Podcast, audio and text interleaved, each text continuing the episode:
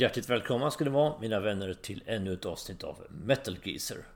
Jag tänkte fortsätta min oförtröttliga odyssé genom olika rockartisters historia och gå lite grann på djupet då, med olika artister och band.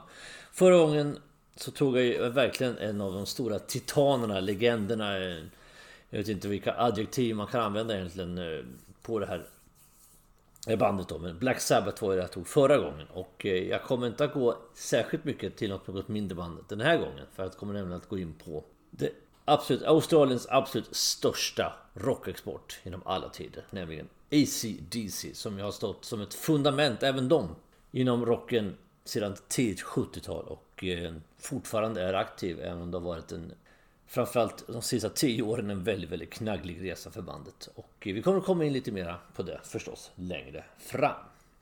Jag sa ju då att A C D C är Australiens största musikexport. Och det är väl i och för sig på sätt och vis en sanning med modifikation. Därför att bandet bildades förvisso absolut utan tvekan nittonhundrasjuttiotre i Sydney. Men förgrundsfigurerna då, nämligen bröderna Young. Angus Young, född nittonhundrafemtiofem, och Malcolm Young, född nittonhundrafemtiotre, var bägge två ifrån Skottland. De föddes i Glasgow och flyttade med familjen då till Australien nittonhundrasextiotre. De har åtta barn i barnaskaran då, och eh, även där kommer vi komma in på lite grann eh, vart efter det här. Men eh, en av de äldre bröderna då, George Young, född nittonhundrafyrtiosex då. Han bildade faktiskt Flash and the Pan nittonhundrasjuttiosex, och det bandet känner ni till förstås, många av er, som hade ganska många hits på, på åttiotalet då. Det är en helt annan typ av musik än vad A C D C någonsin har varit då. Annars var George Young mest känd som medlem i ett band som heter Easy Beats på sextiotalet. Lite ett man säger, klassiskt sextiotalsband egentligen. De hade några hits då. Den största var väl Friday on My Mind. Och den, den låten tror jag ni hajar till lite för. Det finns ju fler band som har gjort den. David Bowie gjorde en cover på den på plattan Pinups, och Gary Moore gjorde en cover på den på plattan Wild Frontier. Så den låten har ju fått lite mer spelrum på andra plattformar än just Easy Beats då. Och George Young har även ett annat inflytande i, i bandet A C D C. Han producerade nämligen bandets plattor då, tillsammans med eh, en kille som heter Harry Vanda. Och eh, Vanda Young samarbetade både i Easy Beats och i Flash and the Pan. Så de har ju samarbetat mycket ihop genom åren då, plus att de då producerade ett antal av A C D C's plattor då. Namnet A C D C kan man ju tänka sig, vad kommer det ifrån? De har ju fått väldigt mycket sådana här olika um, betydelser för det på olika sätt. A C D C har ju varit någon form av eh, betydelse av eh, heterosexualitet och homosexualitet exempelvis. I min värld väldigt långsökt, men jag har hört en liknelse. Och det finns ytterligare några stycken framåt, så jag kommer komma in på något av dem då. Men det är inte konstigt än så här att bandnamnet A C D C kommer ifrån en symaskin helt enkelt, som stod i eh, familjen Youngs hem. Och systern Margaret Young, han, hon såg det här en dag på, på baksidan av symaskinen, så stod det då A C och så blixt D C. Alltså växelström, likström helt enkelt. Det är inte konstigt än så. Och Eh, de tyckte det passade ganska bra, bröderna Young då, att kalla sitt band för A C D C då, för att på något vis symbolisera den elektriska kraften då, som man tyckte att det här bandet skulle, skulle ha då. Så. Och det är ett schysst band, om det har ju funkat. Är då A C D C ett rent hårdrocksband?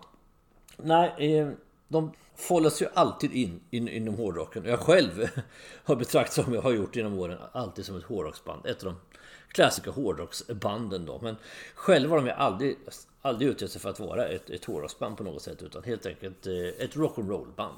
Och de har ju även sitt, sitt bluesarv i det här då. Och lite grann en parallell till Motörhead, som också har sagt alltid att vi är ett rock'n'roll-band helt enkelt då. Men det där är ju en definitionsfråga för all del. Jag klassar in dem då inom Inom hårdrocken då, så vi kan lämna den nu. I alla fall, man bildade bandet nittonhundrasjuttiotre, närmare bestämt i november då. Och det var bröderna Young, Angus och Malcolm Young. Och sen var det några andra filurer med i början då, i den här mer kända sättningarna kom in. Och det var en kille som hette Larry Van Krijt.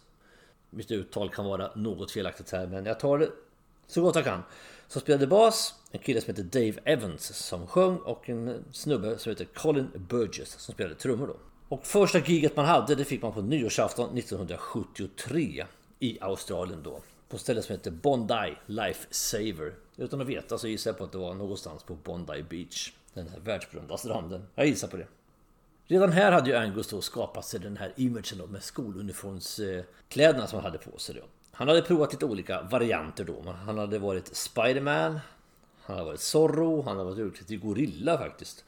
Han var Superman under då pseudonymen Super Ang, lite vitsigt, och lite sådana här saker. Men hans, hans syster då, det här är också någonting som jag läste, jag vet inte hundraprocentiga sanningshalten i det, men hans syster tyckte att lilla Angus då, när han var liten, han kom hem från skolan då i sin skoluniform, såg så jäkla eh, skärmig och söt ut helt enkelt, som det lilla barnet då med skoluniform och den här väskan på ryggen och lilla kepsen och allt. Så därifrån tyckte de, det där kan du väl ha på dig på scen, det blir ju faktiskt riktigt cool image då. Så att eh, redan här på, sin, på första giget då, nittonhundrasjuttiotre då, så hade Angus på sig den här skoluniformen. Eh, de övriga bandet hade också lite grann sådana här glamkläder på sig, utklädda och så, men det släppte de ganska snabbt och gick in på den på den raka klassiska jeans- och t-shirt-looken då, ganska snabbt. Dave Evans då, däremot, som också var en extrovert p- figur så där, var, var, ville gärna framstå så mycket glamrock och så. Det, var, det passade inte heller till A C D C då, så då, därför fick han helt enkelt kicken ifrån bandet då. Och eh, man plockade in istället då Bon Scott, en viss Bon Scott, i september sjuttiofyra. Och vi kommer lite grann in på hur han kom in här. Vi börjar med, vem var då Bon Scott? Jo, ytterligare faktiskt en kille då som är född i Skottland. Han är född i ett ställe som heter Forfar, som ligger i grevskapet Angus. Lite vitsigt. Allt hänger ihop. Och eh, när han var sex år gammal då, han är född nittonhundrafyrtiosex, så det här blir alltså nittonhundrafemtiotvå, så flyttade då familjen Scott till Australien, även de då. Till stor del var det mycket arbetsmarknadsrelaterade flyttar de gjorde, de här familjerna, under den här tiden då. Det, det var något bättre, lite grönare gräs kanske nere i Australien, även om det var jävligt långt att resa, för all del. Men kopplingen till Storbritannien finns ju där givetvis i, i Australien. Men det gick inte så jättebra för eh, lille Bon. Han var, eh, eller unga Bon ska jag säga. Han föll snabbt in på eh, småbrottens bana. Han, han var lite smågangster, han var jäkligt bråkig i skolan, i den mån han nu var i skolan. Han tog värvningar med en, därifrån fick han sparken för han skötte sig inte och så vidare. Så han var lite bråkstake. Han var med i alla fall i ett band som hette The Valentines från början. Och de hade kanske inget eget management på det sättet.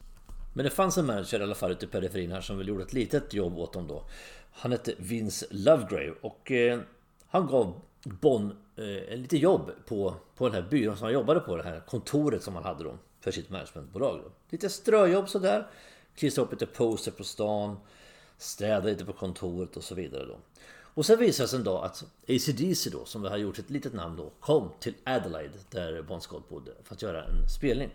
Och eh, Vince då hade tussat ihop de här och fixat helt enkelt en liten träff med A C D C och Bon Scott då. Så att de var på konserten först och sen träffade, träffade Bon Scott bandet backstage då och eh, tycke uppstod väl då lite grann, eller en hel del. Så att det startade med att Bon Scott fick köra lastbil åt A C D C och var lite roadie då. Det här är en historia som har hänt i andra band jag har berättat om också. Eh, men sedermera blev han i alla fall medlem efter en audition då som han passade bra in som sångare tyckte de då. Låten Can I Sit Next To You Girl som är med på eh, deras första platta. Den enda singeln då som man hade spelat in då med Dave Evans. Och den gjorde man då en nyinspelning av då med Bon Scott istället då. Och nu var det dags för att börja erövra världen då. Och vi tar väl små steg i taget då. Start med första plattan. sjuttonde februari nittonhundrasjuttiofem släpper man High Voltage. Icke att förväxla med den High Voltage vi har normalt sett ser här i Europa och i U S A, i den delen av världen. Utan den här australiensiska versionen, det är bara, jag tror det är två låtar som är identiska mot den som finns här i, i Sverige då. Här hade man medlemmarna, förutom bröderna Young då, så hade man en kille som heter Robert Bailey på bas. Och på trummor var det tre killar som alternerade det här då. Det var en, en som heter Peter Clack, en som heter Tony Correnti och en som heter John Proud. De spelade trummor de här tre och lite olika låtar och så. Men hur det var i alla fall så ville man få fram en bättre setting med konstant musiker som man passade bättre då. Man sökte vidare efter, efter nya då. Man var ju alltså tre stycken då. Bröderna Young och Bon Scott. Absolut snyggt, där sitter det. Men sen ville ha lite andra. Och då hittade man en kille som heter Mark Evans på bas och Phil Rudd på trummor då. Och då blir det en helt annat stuk. För Phil Rudds och Mark Evans komp, de la liksom Phils trummor och Evans bas eh, gav ett bra fundament att bygga vidare på. För de andra i bandet då. Blir ett helt annat driv i musiken helt enkelt. Och första singeln de man släpper, det är ju en, en av de klassiska gamla A C D C-låtarna. It's a long way to the top. Den kom då. Och den singeln hamnade på deras andra platta, också släppt i Australien enbart, som heter T N T. Och den släpptes i december nittonhundrasjuttiofem. Sen gjorde man då en sammanslagning av de här två skivorna, High Voltage och T N T. Och slog ihop dem till den här High Voltage vi känner här i den här delen av världen. Alltså sammanslagningen av plattorna High Voltage och T N T från Australien blev då High Voltage i Europa och U S A. Hängde det med det? Jag tror han gjorde. Och nu börjar man ju göra ett, ett namn under, över större, större delar av världen då faktiskt. Och man skapade ett, gjorde, skrev då ett internationellt avtal nittonhundrasjuttiosex och gjorde turnéer då i Europa med ganska stora band som sällskap, eller väldigt stora band som sällskap, nämligen Black Sabbath, Aerosmith, Kiss, Styx, U F O, Blue Oyster Cult och även Cheap Trick. Första giget i Sverige, det gjorde man sextonde juli nittonhundrasjuttiosex och där finns det faktiskt en helt egen historia om som jag inte tänker gå in på jättedjupt här. Däremot kan jag tipsa om en dokumentär på Sveriges Radio Play som är fullständigt magnifik och oerhört underhållande om den här konserten. Eh, dokumentären heter När A C D C kom till byn. Den skulle ni verkligen behöva lyssna på om ni inte gjort det. Alltså, den är fantastiskt underhållande. Eh, en liten kort story bara. De skulle alltså spela i Sverige som en pausunderhållning då till dansbandet Jigs. På sån här dansrotunda heter det. Alltså en dansbana i miniatyr helt enkelt. Så litet var det. Och man skulle spela på ett ställe som hette Vinberg. Och det låg utan Falkenberg långt upp i... i skogarna, halländska skogarna egentligen dock. När de, när de kom dit, jag ska dra lite kort bara, så Israel sig själva kunde inte ana överhuvudtaget var de på väg. De undrade verkligen vart, vart är vi på väg. De kom till mindre och mindre samhällen. Till slut var man ute liksom mitt i ingenting, mitt ute i gröngräset, och det stod en liten dansbana. Den är inte större än ett ordinärt badrum liksom i storlek. Där klämde man in sig då, och i den här dokumentären kan ni höra både folk som var där och eh, både sådana som gillade A C D C och som och inte hade aning om vilka de var. Lite grann från det här eh, dansbandet Jigs berätta lite om hur de eh, hängde lite med A C D C där. Eh, ja, det, det är otroligt underhållande, väldigt, väldigt roligt. Och eh, A C D C gick ju all in på den här spelningen. Redan här, Angus strippade av sig kläderna ner till kallingarna liksom på en, på en dansrotunda i, i Vinberg nittonhundrasjuttiosex och... Eh, med tanke på hur litet det var så var man typ två decimeter från närmsta person liksom, med sin finniga, tonårsfinniga rumpa liksom. Helt, helt otroligt. Och en, en rolig grej de säger där, det är att när, när A C D C dog första ackordet, då sprack varenda säkring på hela, hela området och bara pop, pop, pop, pop. Och så alla de här kulörta lamporna, det här snyggt man har på dansbanan, allt bara slockna. Ja, det är en fantastiskt underhållande dokumentär ni ska lyssna på. Så jag ska inte gå in på det mer här och nu, för det finns andra som gör den bättre. Lyssna på den, det är ett tips. Vi går vidare i alla fall. fjortonde maj som jag sa kommer då plattan High Voltage då. Och eh, på den här tiden som jag har varit inne på förr med band så kommer ju skivor så otroligt tätt hela tiden. Så redan tjugonde september sjuttiosex kommer nästa platta då. Nämligen Dirty Deeds Done Dirt Cheap. Och det är på något vis kanske en skitigaste A C D C-plattan, hur jag ska uttrycka det.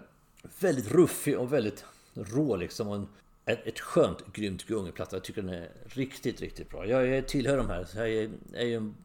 Jag hyller Bon Scott eran väldigt, väldigt mycket A C D C. Jag tycker de har varit relevanta hela tiden för all del. Men Bon Scott eran är något speciellt tycker jag. Och den här skivan är väldigt bra. En liten anekdot är ju också att det här är enda skivan under hela A C D C:s karriär faktiskt. Där man har bandnamnet då utan att ha en blixt mellan A C och D C. Det är bara ett rakt streck på den helt enkelt. Även här gjorde man två stycken versioner då. En för Australien, en för Europa och U S A. Men man höll på den i U S A. De var inte tillräckligt stora där borta, så att den här skivan gavs faktiskt inte ut i U S A förrän nittonhundraåttioett. Då pratar vi alltså efter att Bon Scott har gått bort och man har släppt Back in Black. Där någonstans släpper man Dirty Deeds. Kommersiellt tänk, förutsätter jag. Men den kom i alla fall i Europa, kom den nittonhundrasjuttiosex i alla fall. Och sen går vi vidare. Nu tycker jag att man börjar nå de riktigt stora höjderna här som band under Bon Scotts era. Nämligen tjugoförsta mars nittonhundrasjuttiosju så kommer skivan Let It Rock som jag tycker är den bästa plattan med Bon Scott och en av de absolut bästa plattorna totalt i hela A C D C:s katalog. Den sista skivan med Mark Evans, man bytte basist här. Den officiella anledningen, och den stämmer säkert, jag ser ingen anledning att inte tro på den, det var att man började ha en som kunde köra då i refrängerna då. Så Malcolm Young var ju framme och körade i refrängerna. Man behövde en till då som kunde det, och Mark Evans hade inte de resurserna då.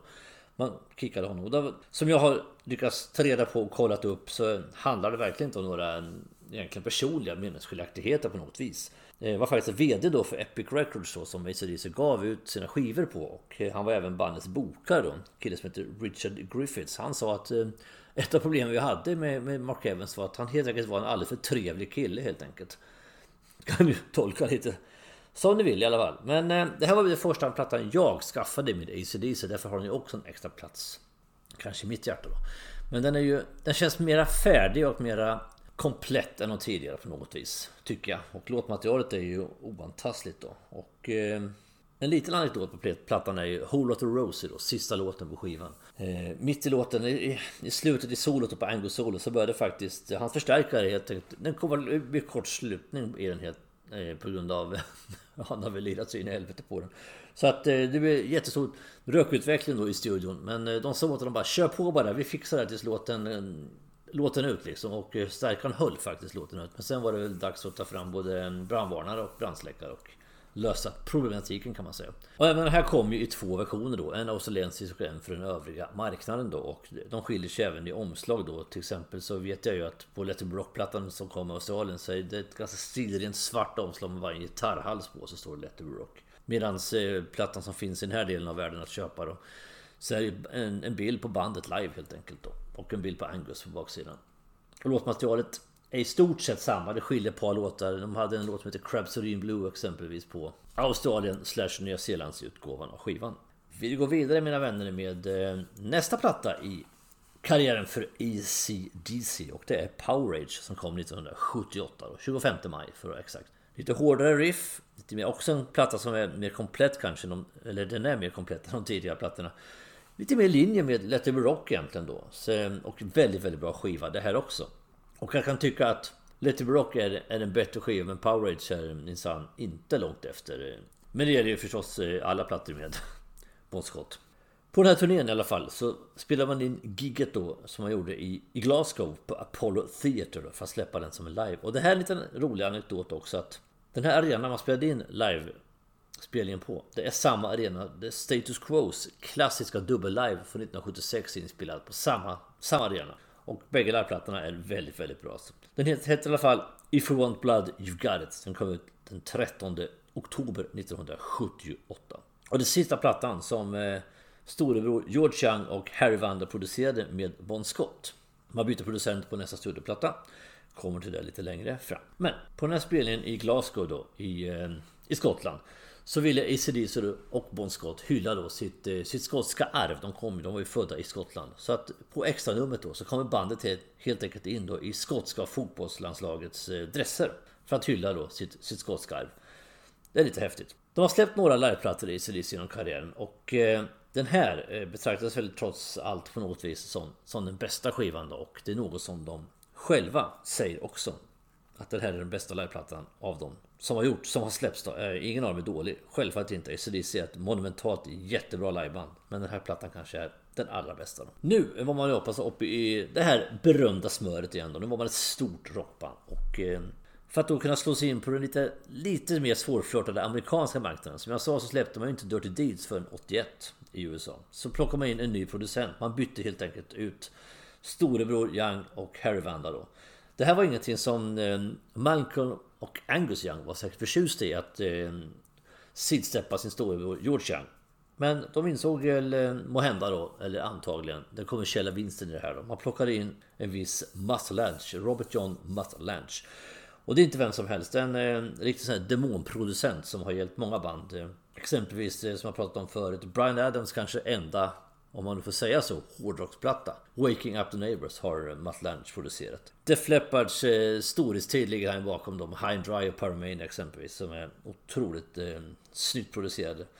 Foreigner har han hjälpt till, till som är stordåd. Och även ett, eh, ett band i lite annan genre, nämligen Muse. Så att han har ju varit de stora namnen och hjälpt dem dock. Eh, plattan kom tjugosjunde juli nittonhundrasjuttionio då. Tanken som sagt var att man skulle slå mera i U S A. Och Mutt Lange är ju på många sätt ett geni. Eh, han inte bara producent, han är ju otroligt eh, väldigt musikalisk eh, figur också. Och han, eh, han lärde Bon Scott exempelvis det här med sångteknik. Hur han skulle kunna sjunga, an, använda sin andningsteknik för att få fram mer av, eh, av sin sång. Och eh, likadant så visade han Angus väldigt mycket hur han skulle få ännu mer, ännu mer driv och ännu mer stil och fason på sina gitarrsolon, och lyckades väldigt bra med det då. Highway to Hell som plattan då skulle döpas till kan ju tyckas vara en liten kontroversiell titel då. Men egentligen är det inte konstigt än så här att eh, Highway to Hell beskriver egentligen livet på turné. Ingenting annat än det egentligen, att det kan vara ett helvete ute på turné, och det här är ju många band eh, vittnat om. Man, man tycker själv då som, som står utifrån och tittar in att det här med att vara på, på turné med ett rockband måste vara det roligaste man kan göra i hela världen då. Men man har hört otaliga historier om att det inte alls förhåller sig så egentligen. sjuttonde plats är i alla fall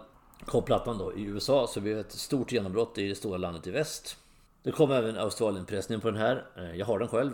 Låtordningen är identisk, så egentligen är det omslaget bara som skiljer sig lite grann då mellan de båda skivorna. Nu som sagt har man ju kommit, man var ett stort rockband och världen låg egentligen för A C D C:s fötter när den stora tragedin inträffade här. nittonde februari nittonhundraåttio så dör Bon Scott. Man hade påbörjat ett arbete med nästa platta då, som då skulle bli Back in Black. Men man hade inte kommit så långt. Han dör i London, i Camden i London, det här datumet då, nittonde februari nittonhundraåttio. Han har varit då på, på fest hos en bekant som hette Alistair Kinnear. Efter festen var han åkt hem i hans bil, hem till honom, skulle sova över där. Men Bon Scott var enligt utsago alldeles för full, gick inte att få liv igenom. Så att eh, Kinnear lämnade honom i bilen över natten då och hittade honom där sen på morgonen. Då hade han dött och kvävts då av sina egna spyor då. Väldigt obehagliga detaljer. Eh, dödsorsaken var akut alkoholförgiftning då när de kom, fick det inom till sjukhus i alla fall. Sen har det kommit ett antal konspirationsteorier kring det här. Var det en överdos av heroin istället? Fanns Alistair Kinnear överhuvudtaget? Vad var det för snubbe egentligen? Vad var det nu som hade hänt den här natten? Men officiella förklaringen, den som, som finns och som gäller tills något annat skulle komma fram, det är att han, han dog av eh, akut alkoholförgiftning och eh, kvävd av sin egna spyor då. Alltså samma öde som drabbade Led Zeppelins trummis John Bonham här vid samma tid. A C D C var ju i det här laget förlamat då liksom av eh, chock och förvirring och allt. Vad ska vi göra nu? Vad ska hända nu? Och man tänkte helt enkelt lägga ner bandet. Men Bon Scotts föräldrar, de låg på och sa verkligen till, till bandet: vi vill att ni ska fortsätta som band. Och Bon Scott hade velat det. Så att eh, man satte igång då och hade audition med en väldig massa folk i det. För nu var ju ett stort band i det här laget. Och på Mutt Lange då, producenten igen, hans inrådan, så hittade man då Brian Johnson då. Bon Scott hade nämligen också nämnt Brian Johnson en gång efter att ha sett honom då i det här bandet Geordie som han ledde innan då. Bandet Geordie från Newcastle. Bon Scott hade sett honom på spelningen och sa att den här killen kan sjunga. Geordie var ett helt annat band än A C D C. Det var ett klassiskt brittiskt pubrockband kan man säga. Lite så här skönt gamänggäng liksom. Jag har flera skivor här och lyssnat en hel del på dem. Och Brian Johnson sjunger ju inte heller likadant som han sen kommer att göra i A C D C då. Han har mer en normal uttryckare så vanlig. Han sjunger på ett vanligt, mer vanligt sätt, konventionellt sätt i Georgie än vad han gjorde i, eller vad han gör i A C D C då. Och Georgie, det namnet det kommer ifrån att det kallas ju för Geordie eller Geordie där uppe i den trakten runt Newcastle upon Tyne där uppe i nordöstra England då. Och Brian Johnson passade dessutom in väldigt bra för att eh, man ville inte ha en som sjöng likadant som Bon Scott, utan man ville, ha, man ville markera att nu var det en ny, en ny sättning av A C D C. Och eh, av respekt också då för Bon Scotts minne så ville man inte ha en klon av honom helt enkelt på vitsångmicken. Brian Johnson blev officiell medlem då första april det här året då. Och som jag sa så hade man börjat att spela in plattan som då skulle bli Back in Black med Bon Scott. Och nu fortsatte man helt enkelt på de sessionerna, nya demogrejerna, och fortsatte med Brian Johnson på sång istället. Och den släpps då plattan tjugofemte juli nittonhundraåttio.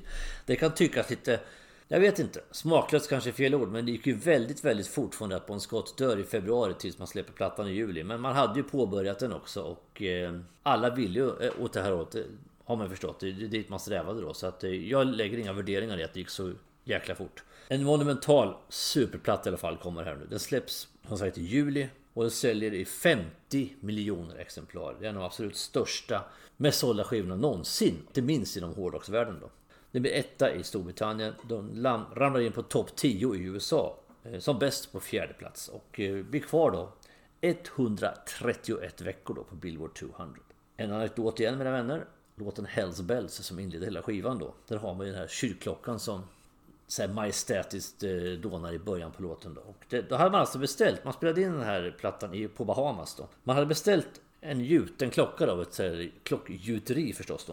Och den här klockan blev försenad, man skulle spela in låten, man hade inte fått någon klocka till studion eller dit man var. Då tog man helt enkelt en kyrkklocka i en kyrka där på Bahamas och spelade in den för att använda den. Problemet var att varje gång man slog på den där klockan så var det jättestor mängd fåglar som flög iväg ifrån kyrkklockstornet då, klocktornet. Och det hördes ju då på inspelarna att man kunde inte använda det där helt enkelt då. Utan man fick vänta in den här klockan som, som var gjuten då. Så den låten blev inspelad lite senare än de andra då. Plattans omslag är ju väldigt nedtonat och stilrent på det viset. Det står ju som bara A C D C Back in Black och det är som en hyllning också till, till Bon Scott då. Nästa platta man släpper kommer tjugotredje november nittonhundraåttioett och var ju ett otroligt emotsedd skivare efter den här monumentala supersuccén med Back in Black. Inte minst, jag kom ihåg själv när jag skulle köpa den skivan, man hade ju enorma förväntningar på den och den lever ju inte upp till dem fullt ut. Titelspåret gör det absolut och några låtar till, men den är ju inte alls i närheten kanske av Back in Black trots allt. Men i alla fall, det sista skivan man gör med Mutt Lange då, man ville gå vidare sen, vi kommer till på nästa platta. Med ett litet annat sound. Titeln i alla fall, For Those About to Rock We Salute, det, inspirationen kom då av de romerska gladiatorerna då, som hälsade kejsaren då, Caesar, när de kom in på, eh, på arenan då, gladiatorarenan i Rom då. Så sa de då på latin, vi ska säga det här på latin för att se hur det går, Nos moritori te salutamus, som betyder då översatt, vi som ska dö hälsar dig. Och det gjorde man om då till For Those About to Rock We Salute You. En stor succé blev det förstås ändå, plattan. Den sålde väldigt, väldigt bra och det är ingen dålig skiva på något vis. Det är att den, kan inte, den lever ju inte upp till föregångaren då. Men det kan ju vara svårt att upprepa en sån monumental supersuccé. Det är inte det enda bandet som försökt. Kanonerna i låten då, For Those About to Rock. Som är en av A C D C's absolut bästa låtar för övrigt, det tycker jag ju. Och väldigt bra avslutning på varje konsert. Det var så här, man spelade in låten då på den dagen som Prins Charles och Lady Diana gifte sig då i, i Saint Paul's katedral då i London. Och någon hade tvn på, på hög volym, i rummet bredvid där man då satt och höll på att knåpa på den här låten då. Och så hörde man då de här kanonerna då som sköt salut för det nyblivna brudparet då i London. Och därifrån fick man idén att de här kanonerna skulle användas av dem. Sen har man ju då sedan dess använt eh, på scen när man kör den här låten som avslutningslåt på sina konserter. Och eh, kanonerna i sig är en replika av kanoner av den typen som Napoleon hade på sin tid. Jag hoppar över alla turnéer och sånt som, som banden gjorde då, som du märker. Jag pratar inte nämnvärt mycket om dem alls som jag har gjort kanske i en del andra avsnitt då, utan jag, jag kastar mig direkt in på nästa platta som kom då nittonhundraåttiotre, femtonde augusti. Flick of the Switch kommer då. Här har man bytt ut Mutt Lange som producent. Man har inte tagit tillbaka storebror George och Harry Vanda heller. Utan här väljer man att producera själva då. Eller rättare sagt, Angus och Malcolm producerar plattan själv. Man ville tillbaka till rötterna, man ville låta lite som man gjorde från början då. Och det här är heller inget nytt. När jag pratar om Iron Maiden så, är det så, så gjorde Steve Harris då på No Pray for the Dying exempelvis. Efter Seven Sun-plattan vill han tillbaka till rötterna då. Och det är inte alltid att det blir jätte, jättebra. Jag tycker själv för sig att Flick of the Switch är en väldigt bra skiva. Den, jag tycker den är, retrospektivt är den ganska underskattad tycker jag. Och den fick ingen jättegott mottagande när den kom heller. Men jag tycker det finns mycket bra låtar på den. Det som hände här när man spelade in var att mitt i inspelningen då av skivan så slutade Phil Rudd, trummisen då. För första gången då i bandet. Han, han kom att... komma tillbaks och lämna ytterligare någon gång under karriären. Jag kommer tillbaks till den. Orsaken den här gången i alla fall, det var droger, alkohol och allmänt eh, bråk med Malcolm Young om lite grann riktningen hur bandet skulle gå och lite andra saker sådär. Man hade redan spelat in trummorna, det var redan klart. Så att man, behövde, man behövde inte ha en trummis för att spela in musiken på nytt eller lägga trummorna på nytt då. Men man behövde ha en trummis till den efterföljande turnén som skulle komma då. Man hade audition, så här befann man sig som, som ni förstår högt upp i, i hierarkin, i näringskedjan och i hårdrocken. Så man hade ju över sjuhundra auditions då. Med hugade spekulanter då som ville ta Phil Rudds trumpall. Och man fastnade till slut i alla fall för en kille som heter Simon Wright. Han skulle sedan lämna bandet för att gå till Dios band, men det kom lite längre fram. Och då när Phil Rudd slutade och Simon Wright kom in, då fanns det ingen ren australiensare kvar i A C D C om vi säger. För bröderna Young var ju trots allt födda i Skottland. Brian Johnson kom ju ifrån Newcastle som bekant. Cliff Williams var född i London och nya killen på trummorna då på trumpallen, Simon Wright, kom ifrån Manchester. Skivan fick blandad kritik. Sålde inte sig jätte halvrisigt kan vi säga. I alla fall med A C D C mått med. Omslaget så känner du till, det är ju väldigt, väldigt enkelt och stiliserat. Det är helt enkelt den blyertsteckning på, på Angus då, som står framför en gigantisk strömbrytare och i svärd att dra ner den då. Stänga av helt enkelt. Flick of the Switch. Man ville ha ett annat omslag på skivan, men Atlantic, skivbolaget då, trodde faktiskt inte på skivan fullt ut och ville inte lägga ner några jättepengar på ett omslag. Så därför blev det det här enklare omslaget då. Och här var A C D C lite grann fortsatt i brygga kan man säga. De, brygga kanske är ett starkt ord, men man hade ju verkligen varit uppe på toppen med Highway to Hell och Back in Black och till viss del även för då svart rock då. Men nu var man nere i en svacka då. Och jag kan tycka för egen del att A C D C's kanske svagaste period kommer här nu någonstans. Man släpper då plattan Fly on the Wall tjugoåttonde juni nittonhundraåttiofem. Däremellan hade ju skivbolaget släppt en platta, det är lite inom parentes sagt då, som hette sjuttiofyra Jailbreak nittonde oktober nittonhundraåttiofyra med eh, låtar ifrån hopplock då ifrån de här Australien-versionerna då av High Voltage exempelvis. Men först nästa officiella platta är den här då Fly on the Wall som kom nittonhundraåttiofem. Och jag tycker ju att det här nog är A C D C's svagaste skiva egentligen. Det har ett par bra låtar, Sink to Pink och kanske framförallt Shaker Foundation som jag tycker är en riktigt bra låt. Och det är ju mycket så med, med några av de här skivorna med, med Brian Johnson-eran då, att även om skivorna som helhet kanske inte är rakt igenom jättebra så finns det alltid på varje skiva några riktigt, riktigt bra låtar. Och på det här var de två som jag nyss nämnde här då. Men A C D C var ju fortsatt mega stora som band ändå. Inte minst live. Man spelade på Rock in Rio då nittonde januari nittonhundraåttiofem. Inför tvåhundrafemtiotusen personer då, tillsammans med Scorpions, Whitesnake och Ozzy. Så det var inte på något sätt att, att de var i brygga kanske var egentligen lite fel eh, vokabulär. Men bara för att avsluta lite grann om eh, Fly on the Wall så var det här en... Den andra skivan, och det blev faktiskt den sista skivan som bröderna Young själva producerade då. Man märkte väl kanske att man inte var... Man var väldigt duktiga på att skriva låtar och spela musik, men man kanske inte var den bästa producenten då. Så att eh, man gick ifrån det här sen då. Här hade A C D C lite otur en stund också för att turnén man gjorde efter... Eller som skulle då eh, promota Fly on the Wall sammanföll med arresteringen av en viss Richard Ramirez då. Alltså han kallades för The Night Stalker. Det var en... Eh, han... Blir fälld för elva våldtäkter, fem mordförsök, fjorton inbrott och tretton mord under tiden nittonhundraåttiofyra till nittonhundraåttiofem i Kalifornien då. Han sa nämligen i rättegången att låten Night Prowler från Highway to Hell med A C D C hade inspirerat honom till att begå alla de här brotten då, de här morden. Och när han flydde från ett av de här inbrotten han gjorde, en av de här morden då, så tappade han en keps på trottoaren då, en A C D C-keps då. Så plötsligt fanns en koppling mellan Richard Ramirez då, The Night Stalker, och A C D C, någonting som de själva inte hade bett om. Och eh, under rättegången då så, så hyllade då Ramirez, eh, han, han visade att han var satanist, han eh, hyllade djävulen och han gjorde djävulstecken och allt sånt här då. Och eh, det, direkt då blev det en koppling då från givetvis många så här hysteriska människor som inte kan hålla isär saker och ting, att A C D C då skulle ha satanister och att A C D C skulle stå för Antichrist slash Devil's Child. Fullständig idioti. Helt taget ifrån luften, givetvis. Och låten Night Prowler från Highway to Hell handlar helt enkelt om, inte väldigt oskyldigt, det handlar helt enkelt om en, en kille som smyger in i sin tjejs sovrum på natten helt enkelt, utan att väcka hennes föräldrar då. Det är inte konstigt än så. Så att man ser hur, hur fel det kan bli ibland. A C D C är ju helt oförskyllt mis- anklagade för det här då förstås. Vi går vidare mina vänner. nittonhundraåttiosex ger man sig in lite grann i filmbranschen då och släpper plattan Who Made Who tjugofjärde maj. Egentligen är det ju en platta med redan utgivna låtar i stort sett. Det är ett soundtrack till filmen, en Stephen King-filmatisering då, Maximum Overdrive med Emilio Estevez i huvudrollen.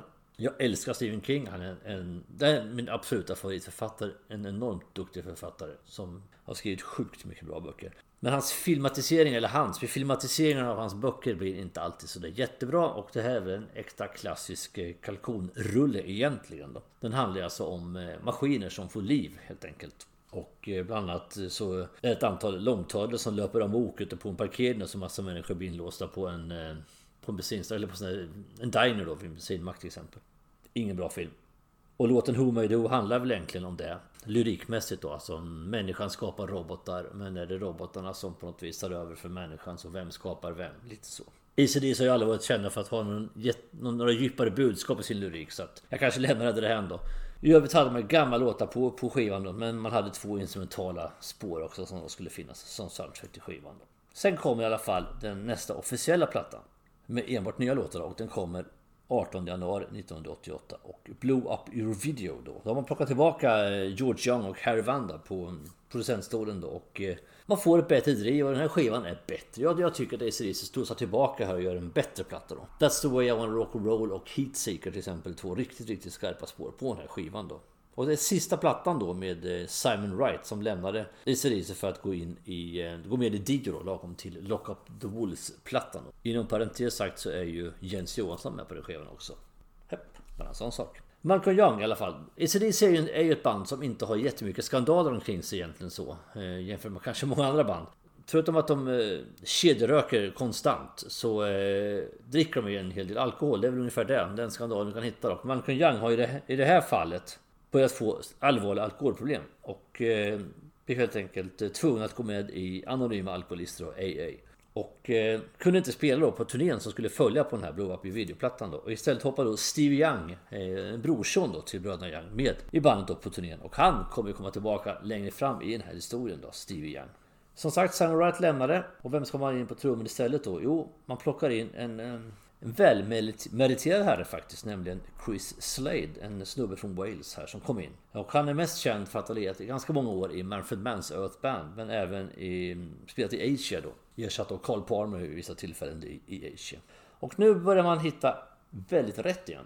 Blow Up Your Video var ju verkligen en, ett steg i rätt riktning. Och nästa platta är väl faktiskt om möjligt ännu bättre då. Och det är ju Razor's Edge som kommer tjugoförsta september nittonhundraåttio. Producenten är en viss Bruce Fairbairn. Och det är inte vem som helst heller, för han har gjort storverk med band som Aerosmith och Bon Jovi då.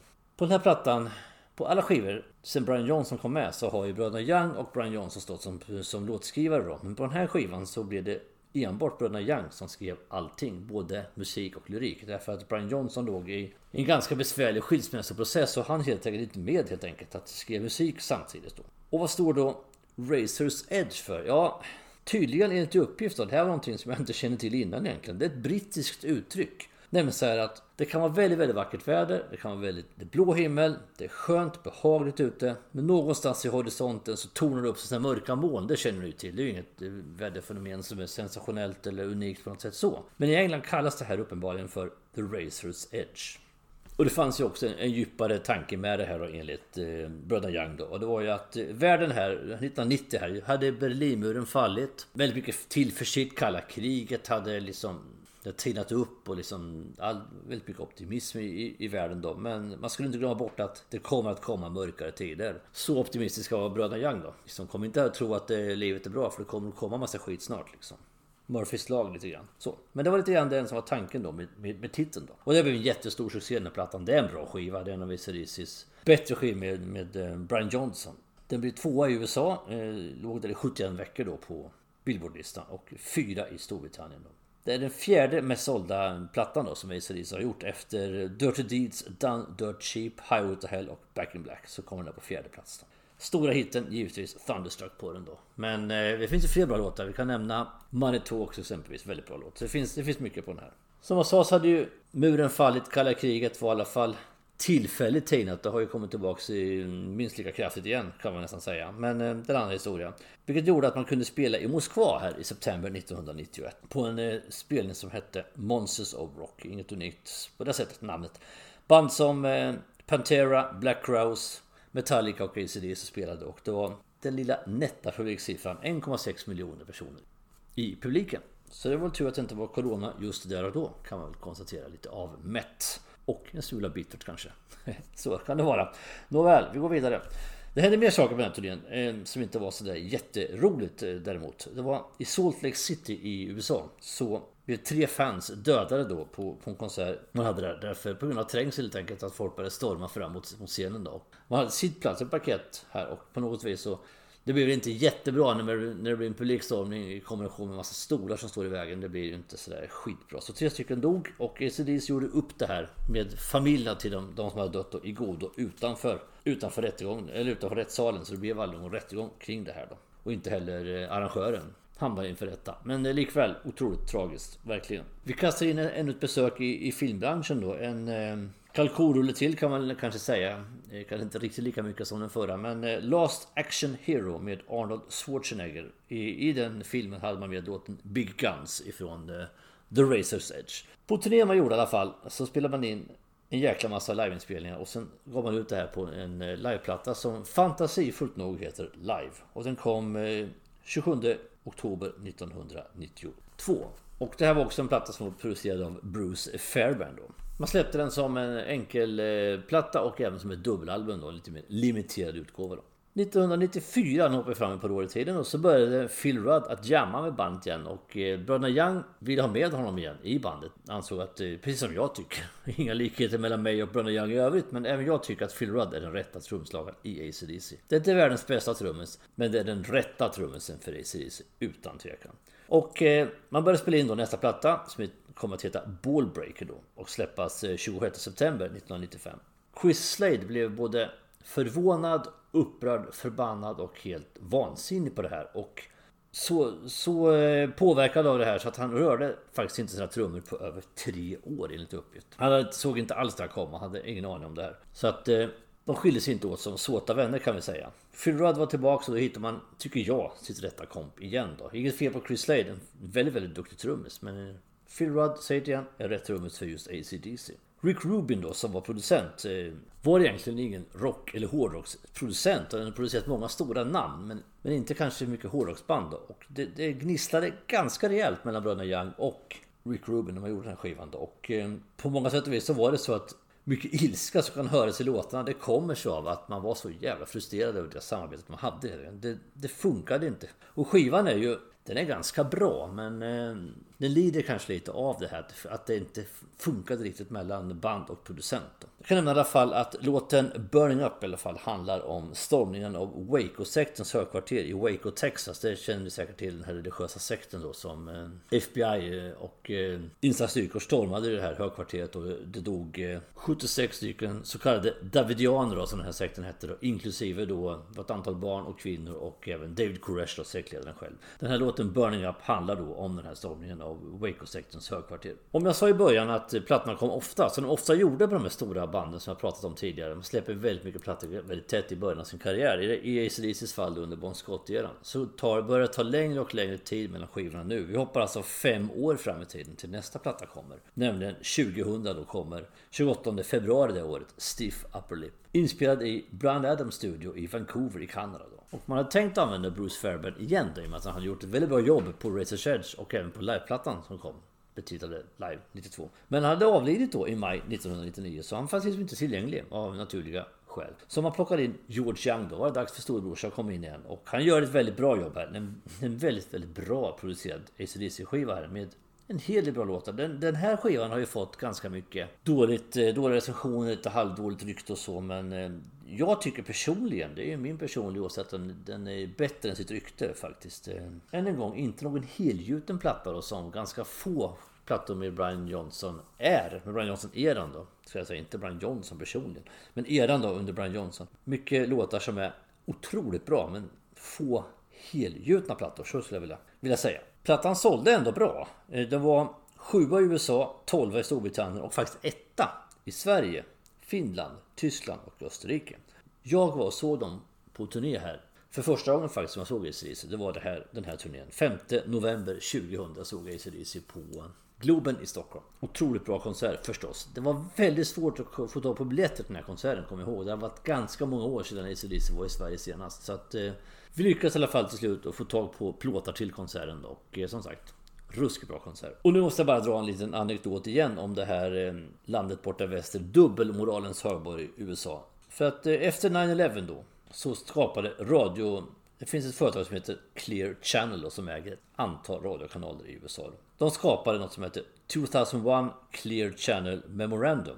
Och där man listade alltså ett antal låtar som deras radiokanaler inte skulle få spela för olämpliga texter och olämpligt material helt enkelt då, i lyriken. Och A C D C hade ett antal låtar som hamnade där. Från Stiff Upper Lip så var det låten Safe in New York City som hamnade där. Sen var det, utöver det så var det Dirty Deeds Done Dirt Cheap, Shot Down in Flames, Shoot to Thrill, Hellspells, T N T och Highway to Hell. Man är som bara, man tar sig för pannan liksom och bara suckar. Verkligen. Moralpanik på, på hög nivå vill jag påstå. Som jag sa så börjar det bli mer och mer sällan som skivorna kommer här nu. Det tar ganska många år mellan plattorna, men det händer ju lite grann mellan i alla fall. Och exempelvis för att ta någonting i historien kring A C D C då, trettionde juli tjugohundratre så uppträdde man på en stor konsert i Toronto då, tillsammans med Rolling Stones och Rush. Det är fasen ingen dålig trio där som dyker upp. För att samla in pengar då efter den här SARS-epidemin som hade skakat då, bland annat regionen kring Toronto då. Och det var ungefär femhundratusen personer på, på plats där. Och eh, det, då, man måste osökt tänka på den pandemin vi befinner oss i just nu liksom. Om det kommer att komma något liknande. När vi till slut någon jäkla gång får någon form av bukt på den här skiten då. Man kan i alla fall inte låta bli att tänka tanken lite grann. När man tänker på det. Att de hade en sån här efter den SARS-epidemin som var då. Man släpper också ett antal D V D-släpp här under den här tiden fram till nästa platta. Man släpper exempelvis Family Jewels, Live at Donington och Plug Me In. Jag har allihopa och det är väldigt bra D V D-samlingar egentligen. Framförallt Plug, Plug Me In är en monumental stor box med alla möjliga coola livekonserter och lite alternativa tagningar och lite annat kul. Smått och gott. A C D C godis på. Men man kommer i alla fall fram till en ny platta till slut och det är Black Eyes som kommer tjugonde oktober tjugohundraåtta. Det har alltså gått åtta år sedan, sedan förra skivan och det finns ett antal orsaker. Lite grann kanske det är, inte är svårare än så att många band får längre ett år med, fler år mellan sina skivor. Lite ja, inspirationen falnar, jag vet inte vad man ska säga. Det, det kan vara så lite den här ungdomliga entusiasmen är ju inte lika påtaglig givetvis. Och så vidare. Men här har vi också några andra saker då som, som påverkar. Nämligen att Cliff Williams hade fått en skada i handen, nervskada i handen. Han skar upp handen på, stora, på glasskärvor då när han skulle städa upp en lampa som hade fallit i gardet som var trasig. Du vet det här klassiskt, man får i sig någon skär sig på glas. Alltså det kan ju ta sig riktigt illa och i det här fallet gjorde det där. Det tog lång tid, flera operationer innan han fick ordning på sin hand då. Och dessutom bytte man skivbolag här, mitt i alltihop. A C D C var ett band som kom ut på streamingtjänster, Spotify och annat väldigt, väldigt sent. Man ansåg att vi är inget band som, som släpper enstaka låtar som det ofta handlar om när man lyssnar på, på streamingtjänster. Utan vi är ett albumband som släpper album. Man var ganska motsträvig ganska länge. Så att den här skivan släpptes enbart i fysiska format. Och såldes i U S A då, bara på Walmart. De hade liksom ensamrätt på att sälja skivorna i U S A då. A C D C kom ju faktiskt inte ut i digitalt på streamingtjänster förrän tjugotolv på iTunes och tjugofemton först på Spotify. Man tänkte, tänkte kalla skivan för Runaway Train först, som i första låten på skivan heter. Och jag använder den här bilden, den klassiska bilden, jag har säkert sett den, jag syns inte jag ska förklara den för att ni, men det är ju ett stort ånglok som har kört rätt genom en vägg på en järnvägsstation som står ner på gatan med, med fronten på loket då. Och det har hänt på riktigt då, artonhundranittiofem. Tåg, Granville Express hette tåget då och eh, åker alltså genom en, en stoppbock då i Paris och ut på gatan då och eh, om jag inte minns fel så var det någon, någon kvinna som dog i det här då, men förvånansvärt få faktiskt som, som drabbades, men klassisk bild på en klassisk järnvägsolycka. Och mister Big hade jag haft det här på sin, sin platta Lean to It eh, tidigare då, så att där följer den idén då, man kunde inte göra det en gång till då. Vad ska vi kalla skivan för då då? Ja, vi får kalla den för Black Eyes, dök upp från ingenstans och det handlar om att turnera då, inte, inte minst i Skottland då. Man hade tanken på att turnera i Skottland på smala vägar på hedarna där. Det här som ni känner till när asfalten är svart men ändå är det som rimfrost på den då. Så kallad Black Eyes. Det var ju det här som chauffören som kraschade med Metallicas buss i Dörrarp skyllde på när bussen körde av vägen. Men det var ju så tidigt på det som i september, så där är jag ytterst tveksam, inte bara jag, på att det faktiskt var så. Jag tror ju han somnade, men det är en annan historia. Men Black Ice döps i alla fall efter den här svarta isen som finns på vägarna. Precis i, i gränslandet mellan höst och vinter då. Jag var så den här turnén också på, på Globen då i Stockholm. tjugonde februari tjugohundranio och... Eh, Om det var bra på Sifa på löpturnén så tror jag nästan att det var ännu bättre faktiskt på Black Eyes. Det var en riktigt, riktigt bra konsert. Bara introt var ju fräckt liksom, de körde en, en film. Och ni, ni har ju säkert, en, många av er som lyssnar på det har ju sett den här turnén så ni vet vad jag pratar om liksom. Man ska försöka och inte bli allt för dimmig och otydlig. Det börjar i alla fall med en, en filmsekvens, tecknad filmsekvens alltså på ett, på ett tåg som drivs, körs av ett ånglok då, och det är en viss Angus då, som eldar det här loket och det går ju fortare och fortare, sådana här lite halvkinkiga små blinkningar här där också, de har ju alltid haft A C D C. Det slutar i alla fall med att eh, det här tåget gör en, en fatal krasch i alla fall och eh, då kommer det upp ett riktigt, eller riktigt då är det ju inte då, men en replika av ett ånglok eh, kraschar rätt in på scenen och sen börjar konserten. Det, det var det fräckt. Och sen var det en bra konsert hela vägen. A C D C är ju som jag sagt ett väldigt, väldigt bra liveband. tjugohundranio då, på den här, på den här turnén då, Black Eyes-turnén, så spelar man också in ett antal gig och man släpper då spelningen ifrån eh, Buenos Aires då, på River Plate i Buenos Aires. Som en eh, liveskiva då. Den släpps först tjugotolv förvisso nittonde november då. Första liven på över tjugo år som man släpper. Nu kommer vi in på ett decennium från tjugohundratio fram till nu till egentligen. Det händer ganska mycket eh, både jobbiga saker och lite märkliga saker också då. Vi börjar med att eh, Malcolm Young börjar bli dålig här nu. Han gör sitt sista gig någonsin med A C D C tjugoåttonde juni i Bilbao tjugohundratio. Han har drabbats av lungcancer, inte helt förvånande med tanke på deras enorma cigarettkonsumtion. Jag kommer även ihåg en, när de var i, på turné, det var Stiff Upper Lip-turnén, det vill jag minnas, när de var i Sverige. Och skulle åka då från Stockholm till Göteborg. Och, och av någon anledning så skulle man åka X tvåtusen då. Man hade chartat ett X tvåtusen-tåg för att åka emellan de här spelningarna. Då. Och de är ju kedjerökare i A C D C, men på A C D C tåg är det rökförbud. Och det var inget undantag för A C D C på något vis. Så att... Eh, Tåget lämnar Stockholm, åker ner mot Göteborg, eller något andra hållet, det kommer jag inte ihåg nu. Gör kanske ett kort stopp i Hallsberg för, för någonting i, i några minuter. Utstormar då ett extremt röksuget australiensiskt hårdrocksband och bara bolmar. Så röken står som kvastar kring skallan på dem och sen in i tåget och sen iväg igen. Ett litet klipp ur verkligheten. Så att som sagt, han hade drabbats då, inte helt oväntat kanske, av lungcancer och dessutom fått en pacemaker inopererad. Så det, det var ju en sak, men nu händer det mera saker tyvärr då. För att sextonde april tjugofjorton så gick man ut med en officiell kommuniké att A C D C kanske skulle upplösas då. För att Malcolm Young hade drabbats av eh, demens och eh, det var ganska fort och det var ganska illa. Jag vet, Angus sa i någon intervju någonstans att eh, när jag kommer in på, i sjuksalen så vet han inte ens vem jag är längre liksom. Och det var ju riktigt allvarligt då. Men innan man kom så långt så pratade man om att man skulle försöka få en platta till då. Med Malcolm Young då. Men det gick ju förstås inte då, utan eh, man plockade in igen då. Nu kommer han tillbaka här. Brorsonen Stevie Young på gitarr då. Och eh, i samband med det så sa man då i september samma år då, i eh, tjugofjorton att Malcolm Young har lämnat bandet då. Och eh, den nya sättningen består då av Stevie Young istället på, på kompitar. Den artonde november sedan tjugosjutton, tre år senare då, så dog Malcolm Young sedan sextiofyra år i sviterna av, eh, av den här demensen då. tjugoåttonde november tjugofjorton i alla fall så kommer plattan Rock or Bust ut. Det är den första skivan någonsin som A C D C släpper utan Malcolm Young då. Och det är den kortaste skivan också man någonsin gett ut. Den är trettiofem minuter, vilket är ganska kort. I alla fall i, i den här tidseran vi befinner oss i nu. Ironiskt nog, den föregångaren då, Black Ice, den längsta man hade släppt. Som var femtiofem minuter lång.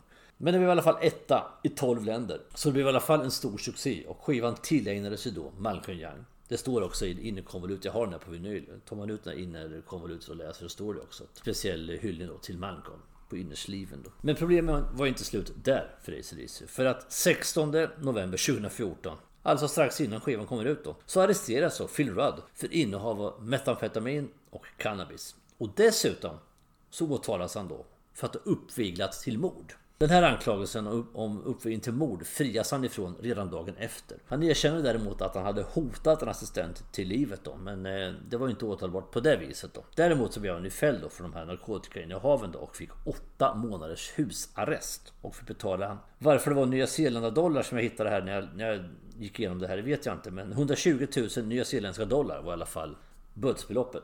Och det här medförde att man inte kunde ha med Phil Rudd på turnén förstås. Åtta månaders husarrest, så går inte att vänta på det, givetvis. Så att, ja, vi ringer upp Chris Slade igen. Och tydligen har mycket vatten runt under broarna, eller om man behöver ha pengar, eller vad det nu kan vara. Han kom tillbaks, trots att han varit så förbannad att han inte kunde spela trummor på tre år när han lämnade bandet förra gången. Så att tjugosexton då skulle man ut på turné. Men det var inte slut med besvären ännu här, för att den sjunde mars det här året så sa man faktiskt att vi måste skjuta upp turnén ett tag därför att sångaren Brian Johnson håller på att bli döv. Johnson själv sa i en tv-intervju med Chris Stern, den här kända tv-personligheten, att det här beror inte på att jag spelat eh, rock på väldigt hög nivå eller hög volym med A C D C i trettiosex år. Nej, det här beror på att jag har ett väldigt, väldigt stort motorintresse och det var på en motor, ett motorevenemang jag var med på en gång när det var väldigt hög ljudnivå så att min trumhinna sprack. Det är därför jag inte hör så bra. Ja, jag lägger lika värderingar varken det ena eller andra. Jag vet ju själv efter min inte särskilt framgångsrika karriär som rocktrummis och dessutom alla konserter man har gått på utan att hörselpluggar att det visst händer någonting med hörseln med åren. Det gör det. Sen låter jag väl säga inte mer i det ämnet just nu. Så att tjugoåttonde februari tjugosexton så gjorde Brian Johnson sin, sitt, som man trodde då i alla fall, sista gig med A C D C. Han avtackades officiellt och ja, övriga band och de tackade för hans tjänster och för den här tiden man varit då, och avslutade turnén faktiskt med en viss Axl Rose på sång från Guns N' Roses. Och eh, sångmässigt eh, kan det mycket väl ha funkat. Jag eh, har valt att hålla mig borta från eventuella videoklipp ur det här lät. Och, för jag har inte någon jättehög respekt för Guns N' Roses i allmänhet och Axl Rose i synnerhet, och jag tycker att den här kombinationen med A C D C och Axl Rose det, det, det hackar jävligt mycket alltså. Tycker verkar väldigt märkligt. I, i mitt tycke kan det vara bättre kanske att ställa in turnén, hur tråkigt det än må vara då, för både band och fans då, jag vet inte, det låter inte, ja, det känns inte riktigt lyckat alltså, där var man ute på väldigt tunnis, tycker jag.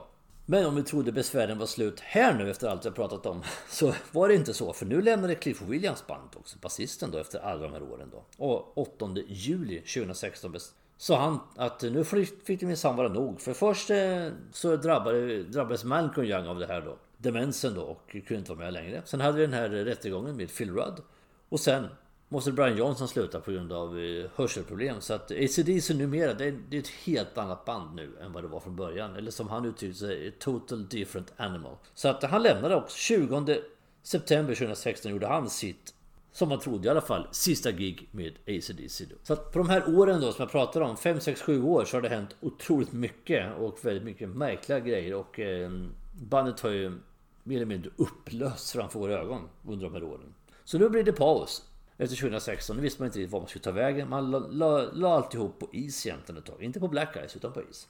Men tjugoåttonde september tjugohundratjugo, alltså förra året då, så börjar man då hinta lite grann på sociala medier och på sin hemsida. Man flashade upp en sån här blixt i neon, sån här neon eh, blixt. Man började liksom att hinta om att någonting är kanske på gång då. Och trettonde september då, förra året, så annonserades plattan då, Power Up, att den skulle släppas då med, med sättningen med Brian Johnson, Phil Rudd, Cliff Williams, Angus Young och Stevie Young. Så även om man tillbaka till Rock or Bust-sättningen då, så Cliff Williams, Brian Johnson och Phil Rudd var tillbaka i bandet då. Plattan släpps sen då trettonde november tjugohundratjugo.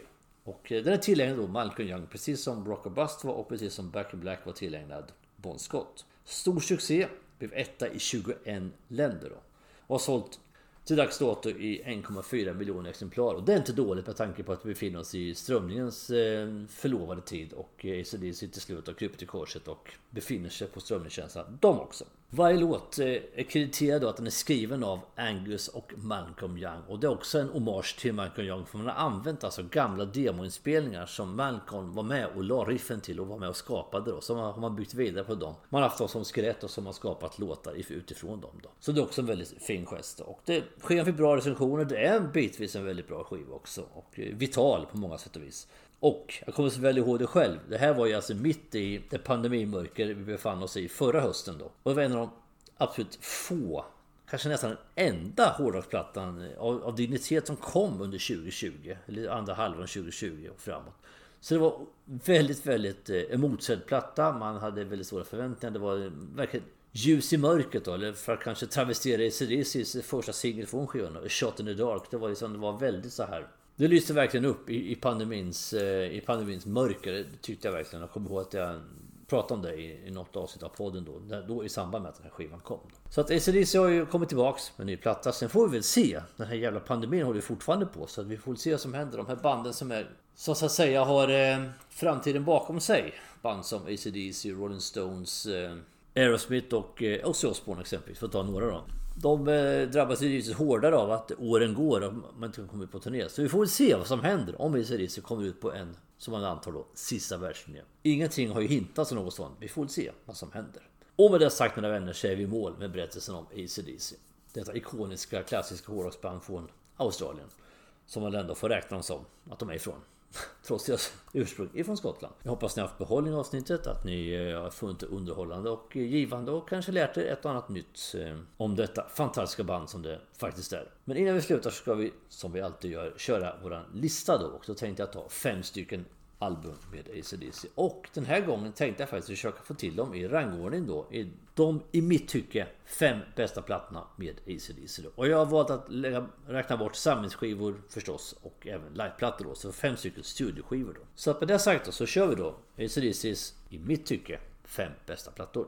Och på femte plats så väljer jag då Dirty Deeds Done Dirt Cheap. Som jag sa tidigare i, i det här avsnittet då, så är det den kanske ruffigaste och eh, mest opolerade A C D C-plattan på det sättet. Skitigaste i soundet. Väldigt, väldigt bra. Titelspåret fantastiskt bra. Första låten på sidan två, det ska bli som rocken, är lite sån här eh, Ja, i brist på bättre vokalbällning lite så här skitig släpig rocklåt. Fantastiskt bra. Vi har stänkaren Rocker på, som också är minnesvärd. Och Ain't No Fun When Round To Be A Millionaire. Där man liksom ligger och gnager på ett och samma ackord i stort sett hur länge som helst känns det som. Och så går man in på någon snygg refräng där. Det är så jäkla snyggt gjort. Väldigt bra skiva. Väl värd sin femte plats på listan. Nästa blir High Voltage. Och då pratar den europeiska versionen. Den version vi har här. Inte den australiensiska utan den som är en hopplock av T N T och High Voltage från Australien som blev då High Voltage här. Det blir så här rörigt nu kände jag. Eh, jag ska inte nämna alla låtarna, sitter här och namedroppar, men givetvis har vi då It's a long way to the top if you want rock and roll där eh, den här klassiska säckpipesolot faktiskt som Bon Scott, eller vem det nu är, ägnar sig åt. Livewire är en sån här liten eh, bortglömd pärla som jag tycker är ruskigt bra. Tungungande The Jack givetvis och förstås T N T har vi på den här plattan också. En, en eh, låt som är precis som eh, Smoker Åt och Runter Hills. Sönderspelad, men man kan ändå inte ta från att den är en väldigt, väldigt bra låt. Trea på listan. Då tar vi Highway to Hell. Sista då med eh, Bon Scott. Svanesången för eh, den sångaren som jag tycker är eh, den bästa i A C D C. Jag vet att det är en gammal stofil i det här fallet. Men så är det. Ruskigt bra låt. Man fick ett helt annat sound. Helt tyngd. Man fick in eh, Mutt Lange som producent här på, på den här plattan. Och förutom titelspåret så hade jag, jag skulle kunna rabbla egentligen alla låtar på den här, på den här skivan. Jag bara tar ett par stycken lite snabbt. Vi har ju förstås Night Prowler som jag var inne på att prata om förut. Shot Down in Flames och min kanske personliga favorit, nämligen Touch Too Much. Riktigt bra låtar.